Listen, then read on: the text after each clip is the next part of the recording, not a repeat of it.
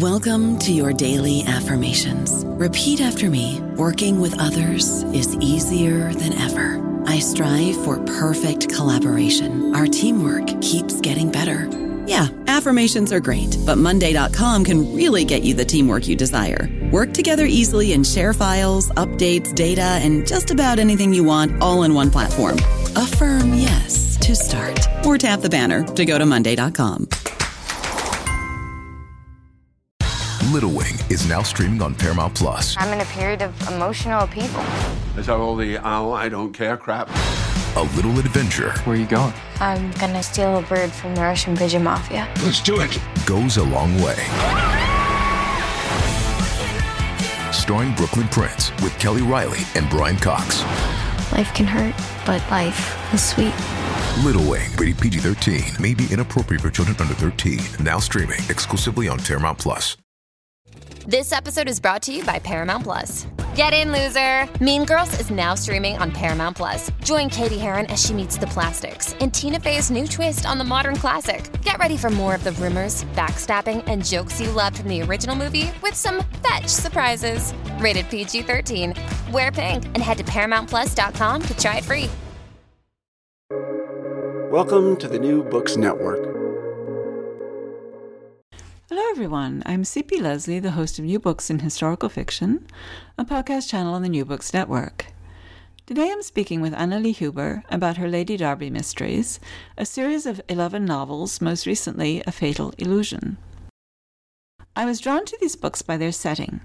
Most of them take place in Scotland during the 1830s. The Regency has ended, and in fact, George IV has died, leaving his brother William as king but the Victorian era has yet to begin. When we meet the series heroine, Kiera, Lady Darby, in The Anatomist's Wife, she is a young widow in her mid twenties. By the time A Fatal Illusion opens just two years later, however, a great deal has changed. August 1832, Yorkshire, England. Wait, Kiera, my husband, Sebastian Gage called as he guided his horse to the edge of the road. It's best to let the coach go first down this hill. I pulled up on Fig's reins, bringing the strawberry roan into line with Gage's chestnut gelding, as our carriage lumbered over the crest of the ridge, with our coachman skilfully handling the ribbons as it began its descent. Though not as treacherous as it had once been, the slope leading down into the gorge was still quite formidable. I well remembered my first journey south on the Great North Road, some ten or eleven years past, before a new road had been cut out of the limestone rock through which the river Went flowed. We'd clung to the walls of the coach as we'd been driven down the precipitous path into the narrow valley, and then been forced to walk alongside the carriage as we ascended, in order to alleviate some of the weight for the horses as they toiled back up the other side.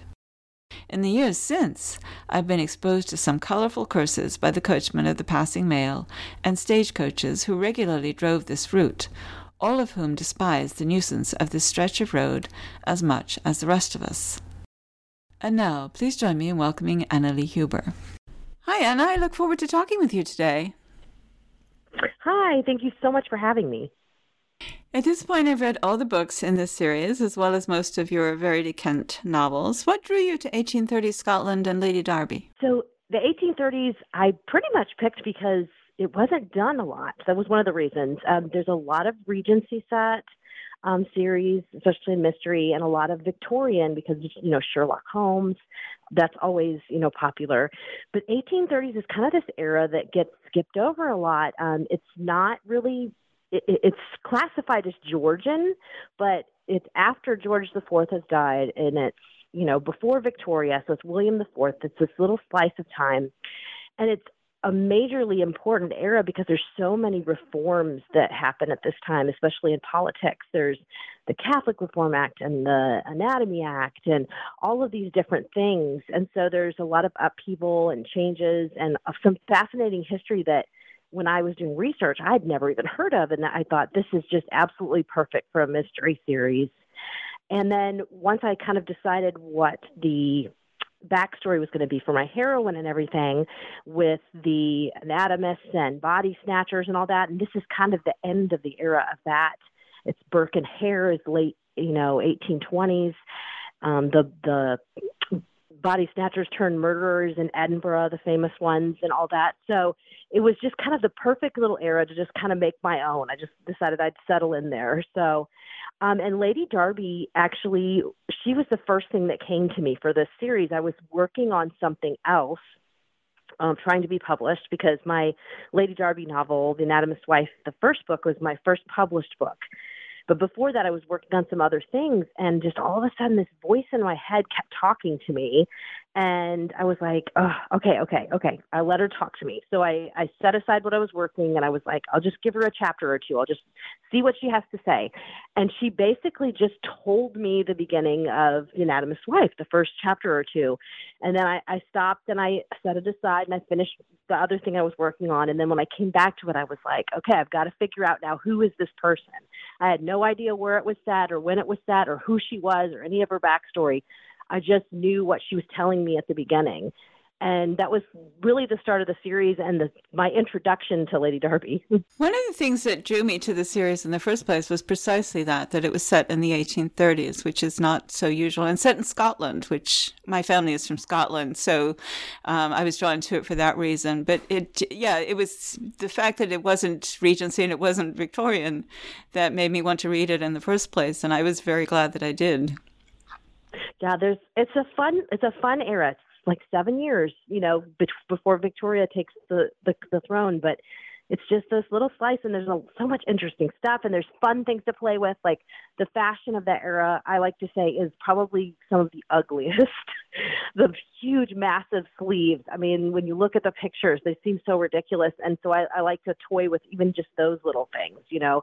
Because what would a portrait artist how in the world would they maneuver with these sleeves you know? So um yeah so it's a lot of fun. And scotland i just adore scotland. I've visited and it's it's just beautiful. There's so much to play with there Yes, you're right about the fashion. I mean, not just the the sleeves, which Kiera hates, but the um, the hairdos. You know, they all have these sort yes. of curly, weird curly hairdos that stick straight up in the middle. And yes, it's just a very different era. it really is repeated for a good reason. so Kiera is at a low point, although not the lowest point in her life when we first encounter her in The Anatomist's Wife. What can you tell us about her background? So we find out fairly early on that, you know, she is, her main passion is art. She loves art. She loves to paint. And that's really all she wants to do with her life. But as a gentlewoman, you know, of course, she's expected to marry a well to do person. Um, but she's also just kind of an awkward person. She's not into going to balls and things. And so she just asks her father to arrange a marriage for her and he believes he's arranging this great marriage with this um, anatomist who actually, you know, was a surgeon for the the king. Um, he's, you know, kind of an, a new um, baronet, and he arranges this marriage, and he's willing to let her keep painting, and so she's perfectly happy because she she still gets to paint. Lo and behold, nobody understands or knows that his real intentions, um, Sir Anthony Darby, is that he is working on a definitive anatomy textbook, and this is pre, a precursor to Gray's Anatomy, which happens about a decade later.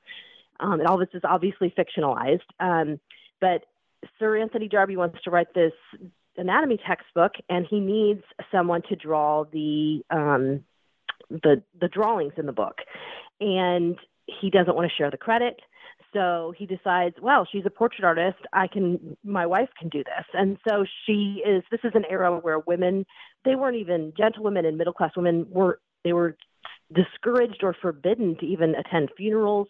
You know, they did not have, they were not around dead bodies. They were not, this was scandalous. And so she is forced to sketch his dissections for this book.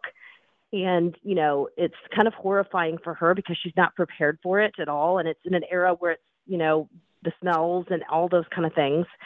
Um, this era of body snatchers, there's all this scandal that surrounds this kind of occupation. And when he dies, it comes out that she's that she has helped, and so she's just ostracized, and she's you know seen as this figure of to be feared almost by the press and by the the society in London, the lower class even. And so she's basically in hiding at the beginning of the book, um, you know, licking her wounds, and her marriage was not a happy one. Her husband was not kind. Um, and so there's a lot of things we learn about that. And, you know, her trying to figure out, you know, where where does she go from there, from that lowest point.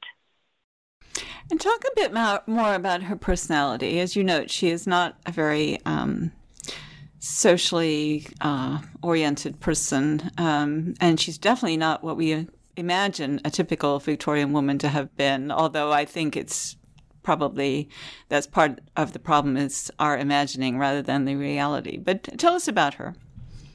Yeah, so she's definitely not the sort of social butterfly. She just it's not her gift.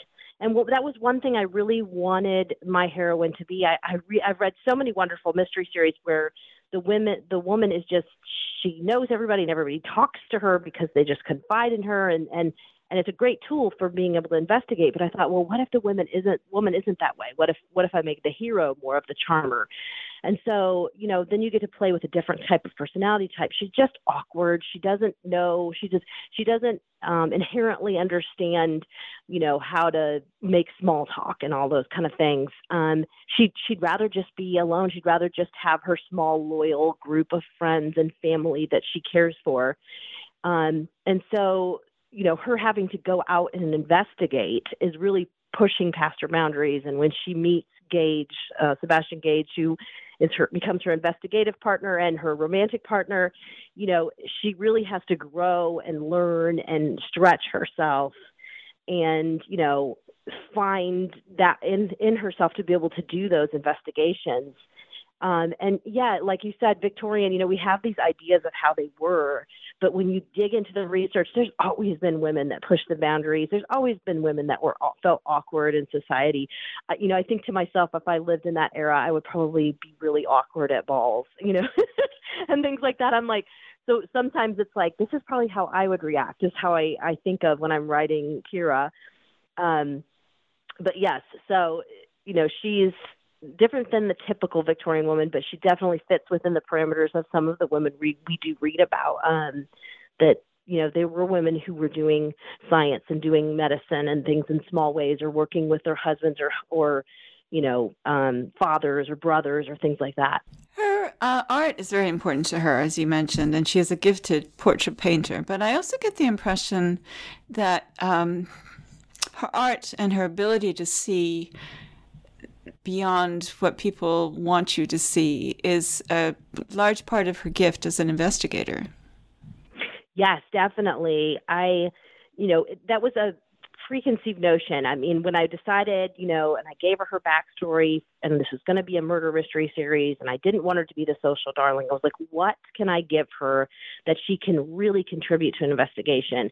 And it was one, the anatomy knowledge that she gained, you know, unwilling, unwillingly from her first husband, but also that portraits artists' ability to to look at someone and see things that others don't see. Um, you know, that's what that's one of the mm, you know biggest gifts of artists. You know, they obviously the just to being able to depict it, but it's them being able to see what we cannot see, and so that just is such a important you know skill that she possesses that she can see in others and either reading their their expressions or understanding there's something going on in the subtext um, of what they're saying that you know maybe not other people notice, um, or even at a at a crime scene, and that she can she can spot things that are off or about the body that others wouldn't necessarily notice, and it's definitely probably her biggest asset that she brings to her investigations for sure. Before we get to Gage, who is such an important character, um, I'd like to talk a little bit about Kiera's family, who are supporting her at that very early point in her life when she's still recovering from her husband's uh, death and the resulting scandal. Uh, she is especially close to her sister Alana and Alana, I'm sorry, Alana's husband Philip. But it is a somewhat complicated relationship, as relationships between sisters do tend to be. Can you talk about that a bit? Yes. So family is really, really important to me. And, you know, of course, in this era, most families, they were, you know, fairly large, even the um, more upper class families. And so I knew I wanted to have this cast of, you know, siblings and things um, around her. Um, and so it just felt, felt natural. And, and like you said, familial relationships are always just so complicated. I mean, like, you know, and, and with Alana and Kiera, you know, Alana also kind of took over as her mother in some ways because their mother died when um, Kiera was only eight years old. So, you know, it's that complicates it even further. And so, you know, Alana feels very protective of Kiera, especially because she's she is awkward in society. She doesn't naturally feel like she fits in. And so Alana feels that protective instinct. But then, as we naturally would, you know, Kiera pushes back against that. She doesn't you know there's there's at the beginning of the of the series we find she, you know Kiera's been hiding. She's been happy to just go along with whatever her sister wants because she's just in such an emotionally damaged place that she's just she's just grateful that her sister and brother-in-law are protecting her and loving her and supporting her when so many other people have turned their back on her. And so she's just more than happy to do what go along with whatever Alana would like her to do or think or be. And, you know, as the series goes on, she starts to reassert herself more and realize she doesn't think the same way as her sister. And so it's, it's, it's like a sisterly relationship. It's almost like a motherly daughterly relationship also. Um, and even with her brother, there's, there's instances, you know, where, um, they are protective of each other or trying to get away from each other or all those it's that push and pull. I feel like siblings a lot of times there's a lot of push and pull just inherent in the in the relationship, and so it's just a it's an interesting dichotomy to explore. It is, and it really rounds Kiera out in a lot of ways. Um, yes. The other way that she is rounded out is, as you mentioned, by uh, Sebastian Gage, and um, I don't want to give much away because we're already two years into uh, the series at this point, but it's pretty clear from a very early point that she and Gage are going to get together one way or another. so tell us about him. He is in many ways Kiera's opposite. Yes, he is. He is the charming golden darling of the ton. Everyone loves him. He's invited to everything to round out the numbers. The you know they're courting him for you know their daughters or you know they want to be his friend. He's that kind of man um, and his father is a newly minted lord, and he himself also is that kind of character that's, you know, he's got powerful friends and he's useful to these powerful friends. Um, his father was is, was in the Royal Navy and transitioned. He actually sailed with King William IV. He was in the Navy um, 30 years before he became king because he wasn't ever anticipated to be king. You know, um, he was George IV's brother. So he was in the Navy, and Lord Gage actually served with him. So he has all these powerful connections that he's come up with. And once George, the, excuse me, William IV is um, becomes king, he makes Lord Gage uh, Baron. Um, but he, over the last decade or more, has done these, in, you know, inquiries for gentlemen and powerful men that need help with various things, investigations, and his son, he's brought his son along into this business basically. Um, it's a way of exerting power. And Gage has gone along with it because he himself has had some rough patches in the 1820s. He served, he, he, he went on his um, grand tour and he actually ended up fighting in the Greek War for in, independence from Turkey. And you know that's that's the war that um, Lord Byron got involved with. Or no, excuse me, um, the poet. I'm forgetting his name. Lord Byron. wrong. Lord Byron. Thank you. I'm like, uh, I'm like, I'm, I almost have it right.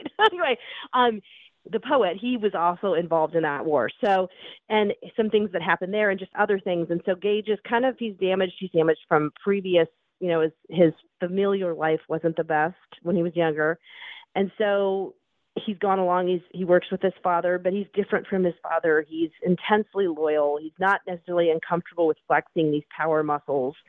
Um, and he is you know kind of in a moment of transition also at the beginning of the Addams wife he's in some way in many ways run away from some things that his father wants him to do that he's not um comfortable with he he does not want to do. And so he's kind of in that moment of transition also and meets Kiera and she's just so very different and he's instantly fascinated. And the fact that she can bring so much to his the investigation their first one that they embark on and it just kind of sparks a lot of things um, within him and within her obviously and and we see how that progresses through the series. He does have a somewhat troubled relationship with his father. It's very different from um, Kiera's relationship with her brother and brother-in-law, and well, brother and brother-in-law and sister. Yes, definitely. I mean, Lord Gage, I always think of he's kind of a character you love to hate. I mean, he is just he's perfectly awful to Kiera because he's she's not the woman that he wants his son to marry.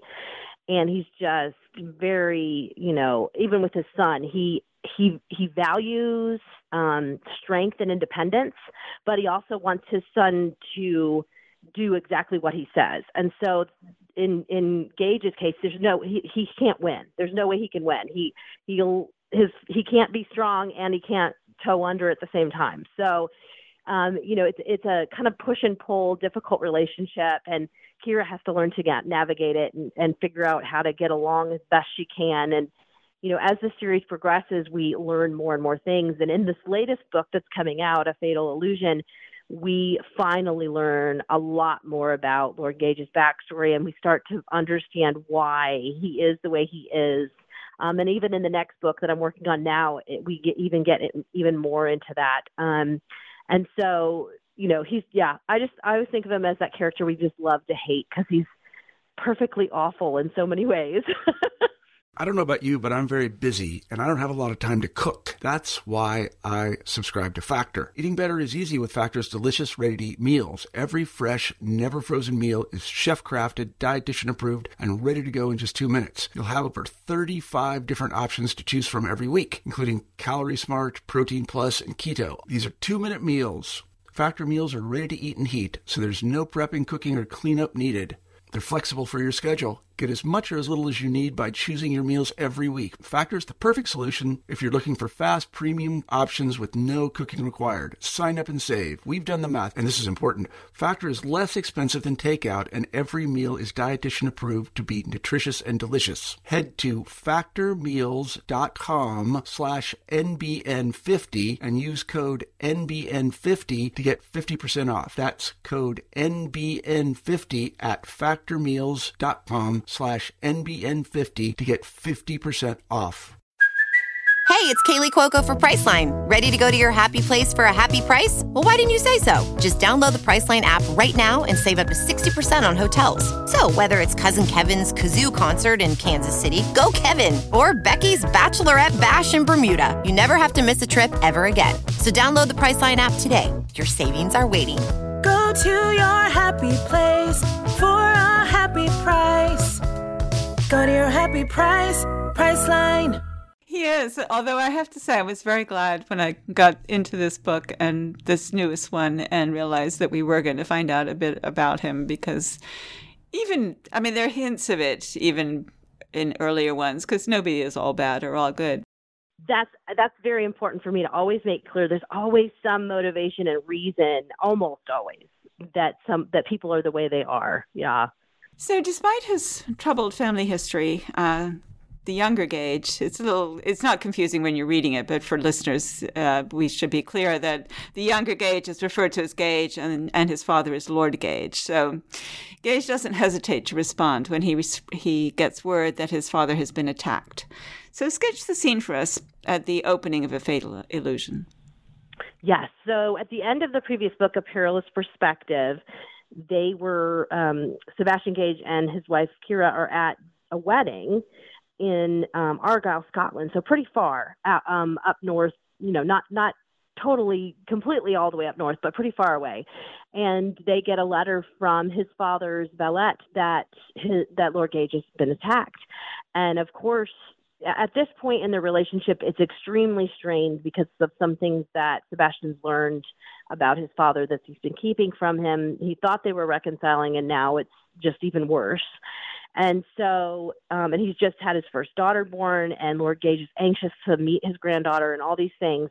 And so, learning that he's attacked is it's kind of a shock because he always thought they would have time to reconcile. So they race are racing to Yorkshire, where Lord Gage was Lord Gage was attacked. And as they're approaching the village, Wentbridge, that that his father was attacked in, is staying.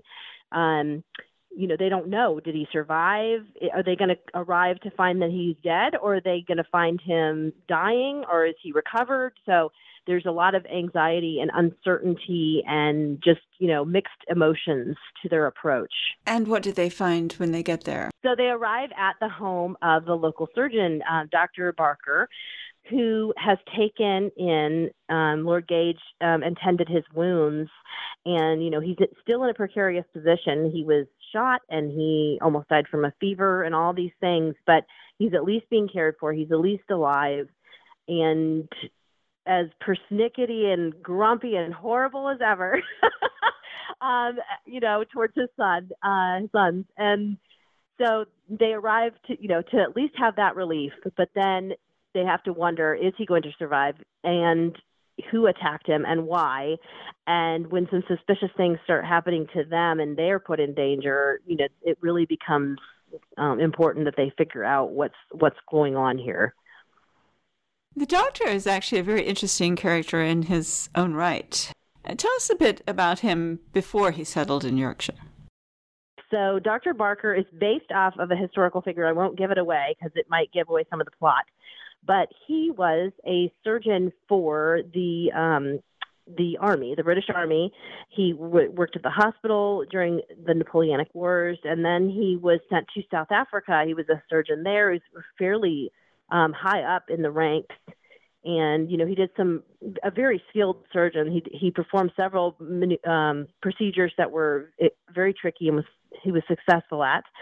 Um, and then he inherits some money from an uncle, and he decides it's time to just retire. And he comes back to England, um, and just happens to be in the area and you know, stumbles upon his wife and who ends up being his wife and he just decides to settle in that area. And so he's kind of a gentleman surgeon who he still works, he still treats the people of the area, but he doesn't really need to work. He has enough income that he could just be a, a, a man of leisure.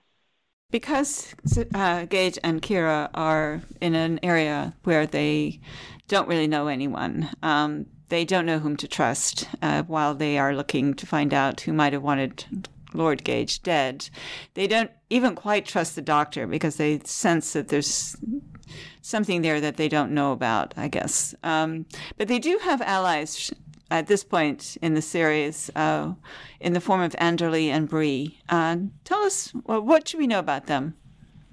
Yeah, so Anderley is Gage's valet, and Bree is Kiera's lady's maid. They have kind of, Kiera and Sebastian have kind of formed this um, team almost with their with their staff. It's kind of almost humorous that the the people they end up hiring they almost they hire them for their positions but also for their you know how will they do in an inquiry? Almost is what it becomes. I mean even their butler who's not with them at this point he gets involved and um their daughter's nanny in some ways gets involved. But the main two are definitely anderley and bree you know naturally as their valet and lady's maid they're always with them. They're very intimate with them um, Gage, you know, there's a backstory to how he met Anderley, and they've worked on um, inquiries together for over a decade.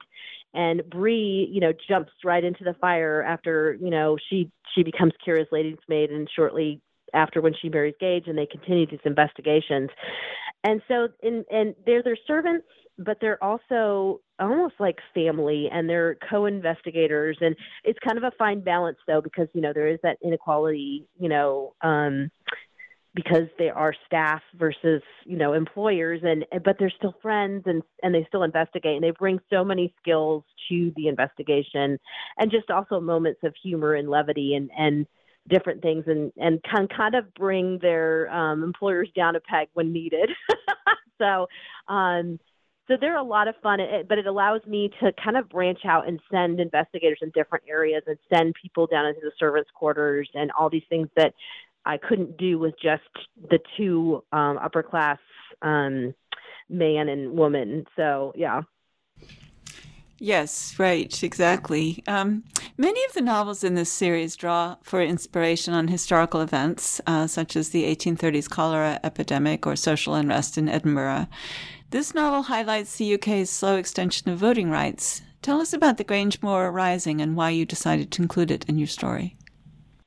So one of the things I love to do is kind of include history that's not always necessarily known very well. Um, like like for example earlier in the series everyone knows about the you know burke and hare from edinburgh or most people do. It's a fairly popular you know um, subject that people have heard of.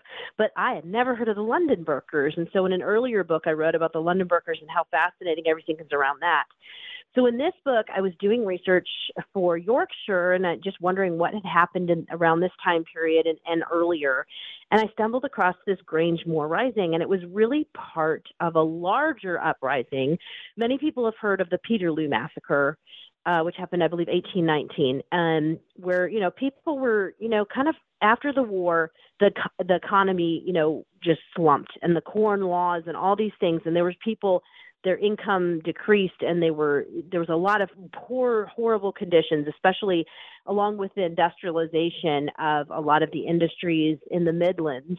So these weavers and things were losing their jobs to machines or you know just the fact that the economy had slumped so much. And the government wasn't really looking out for them. And they initially tried to advocate and tried to go about it in the right way to get them, to support them, to help them, to pass laws to fix these problems. But the government actually made it worse. I mean, the Peterloo massacre happened where people were, you know, shot that were, you know, it was a peaceful rally and and they were trampled, excuse me, not shot, by this cavalry that, you know, the, the British government that um they reacted poorly and it was it was a terrible event but then it turned on the working class instead of well, the, while it was the government's fault. So there was a lot of uh, frustration because the government wasn't listening, and so peaceful protesting wasn't working. And so then they started to turn to more violent um, uprising. Um, and so these Grange Moor Rising was part of this larger uprising that was supposed to happen, you know, even up into Scotland. Um, and where people were going to, you know, come together with weapons, and they were, you know, these political meetings, um, which the government passed laws about not allowing political meetings and all these different things. And so they were going to, you know, march together and march into these certain towns and take over these towns. And um, it ended up not coming to much because the the organization of it just kind of flubbed, um, or the government was able to find out enough information that they suppressed it. But I this whole era there's, there's a lot of information around it that I just found very interesting that I'd never heard about it. And you know, as an American, we tend to feel, you know, especially um, for these kind of people that you know, oh, they should have rights, you know. So, um, and it, we've had events like that in, in America, America also. But yeah, it was an era that I'd never heard about. It has particularly affected this, you know, Yorkshire area, especially the Midlands with these weavers. And so uh, it was just a fascinating way to get to explore it. We've mentioned Burke and Hare a couple of times, but I'm not sure that everybody actually does know uh, what that is. And it's an important context for the novels. So could you give us a quick and dirty um, recap of who they were and what they did? Yes, so about 1828, I believe, is is the year that they started. Um, they were in Edinburgh. They were just two people that two men that were like laborers that worked in Edinburgh, and one of them actually owned a boarding house along with a woman, and and one of their boarders died, and they were like, well, this is the era of the body snatcher where. So the, the anatomy schools in Edinburgh and London and other places, they re- they relied on cadavers to be able to teach their future doctors, these future surgeons. But the government only legally allowed them to dissect the bodies of executed murderers. Well, there was not even close to enough bodies that was to train all their students. And so these medical schools they started that's what started the body snatcher trade because they needed these cadavers where you know the body snatchers would go to the cemeteries they would dig up recently deceased or they would steal them from poorhouses or all kinds of different ways and then they would sell them to the anatomists and they would use them in their medical schools. So um, this trade was going on. It had been going on for decades, and they decided, well, we have this body, nobody's going to claim it. It's just this poor person that's traveling from somewhere. Let's just sell it. So they sold it and they got away with it. And they thought, wow, this is an easy way to make money. And so they started murdering the people that came to board at this house. And I believe it got up to about 16 bodies before they were caught and uh, Hare ended up turning on uh, turning King's evidence on Burke, and so Hare got was let loose, um, although his life was obviously ruined from that point. But you know, Burke was actually hung for the crime. Um, and it was just this, you know, obviously people were horrified because, you know, it became this, it became even worse. It grew as the story was told, you know, that, oh, they were murdering people off the streets or, you know, they were all these different tales. And so it, it was kind of a figure of horror. It was this thing that was in everyone's minds. And, you know, people, you know, down in London, you know, they hear about this and they're terrified, you know, that that there's people roaming the streets just killing people to sell them to the anatomists. So it was a very much a um, present in the news kind of thing, the boogeyman kind of of that era. Thank you. That, that's a really good summary. Are, are there any incidents or characters I haven't mentioned that you'd like our listeners to know about? I have to say, Bonnie Brock Kincaid is a particular favorite of mine, but he doesn't appear in this particular book. So if you'd like to tell us a little bit about him, I'd love it. I know readers love Bonnie Brock, and I do too. He's just so much fun.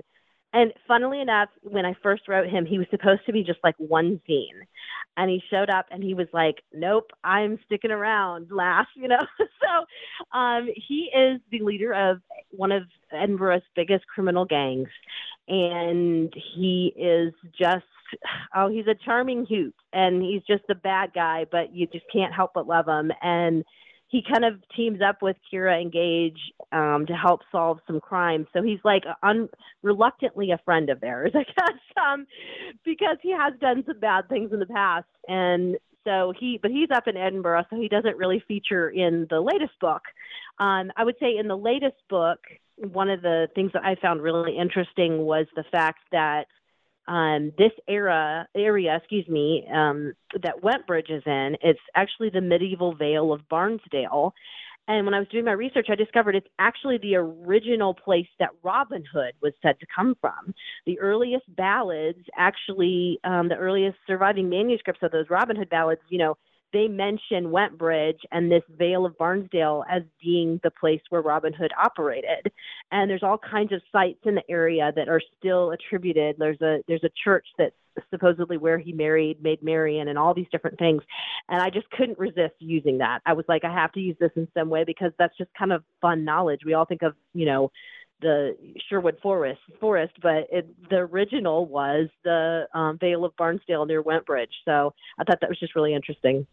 Yes, that was a fun element, and I had not known that before I read it in your books. Um, so I I enjoyed it too. What would you like people to take away from the Lady Darby mysteries? Well, obviously, because they're fiction and they're mysteries, you know, I, I want it to be entertaining.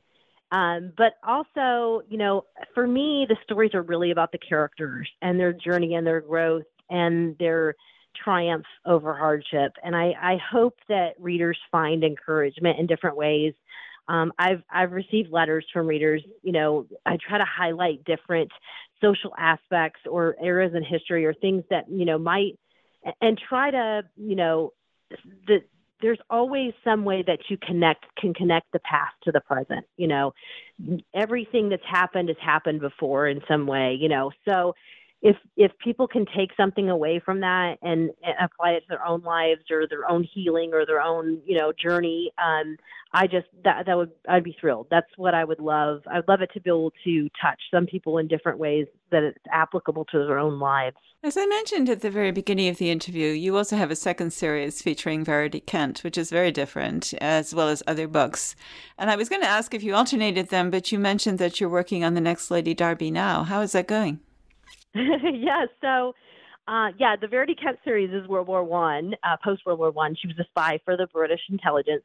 So yeah, it's a very different series. It's only 90 years apart, but uh, very, very different feel because you know everything speeds up with technology, and and so the the time of 1920s is very different from 1830s but uh, you know, I do alternate usually. My schedule got a little bit differently this time because my publisher of my Verity Kent series asked me to actually write a straight historical fiction novel on the Titanic. So they wanted that faster. So that book um, I wrote when I would have been writing the next Verity Kent, and so that that book is called Sisters of Fortune. It comes out um, in spring of next year, and right now I am writing the next Lady Darby, which will come out next summer, Lady Darby 12, and then after Lady Darby 12, I'll be writing Verity Kent book seven, which will come out next autumn. So there will be more Verity Kent, at least three more books in that series. Um, it just got bumped because of this other book I got asked to write. You sound like you're very busy. I am. It's been a very crazy year, especially shoehorning in this other book. So, um, but I'm I'm just so grateful. I I love what I get to do, and it's just a blessing, you know, that readers keep reading and and publishers keep offering contracts, and I'm just very very grateful that I get to do what I love, and I'm telling myself stories in my head all day long, and I just happen to get to write them down and make a living off it. Mm-hmm. Thank you so much for sharing your time with us today. It's been a great pleasure talking with you. Thank you so much. I've really enjoyed it. And thank you for listening to our podcast. Once again, I'm CP Lesley, the host of New Books in Historical Fiction, a podcast channel on the New Books Network. And today I've been talking with Anna Lee Huber about A Fatal Illusion and the previous novels in her Lady Darby series. Find out more about her at annaleehuber.com. Like us on Facebook, Twitter, Instagram, and TikTok at New Books Network. If you do, you'll see each time we post a new interview. You can find out more about me and my books at cplesley.com, where I upload expanded posts about the interviews and in general discuss history, historical fiction, and the rapidly changing publishing industry. Goodbye until my next conversation about historical fiction on the New Books Network.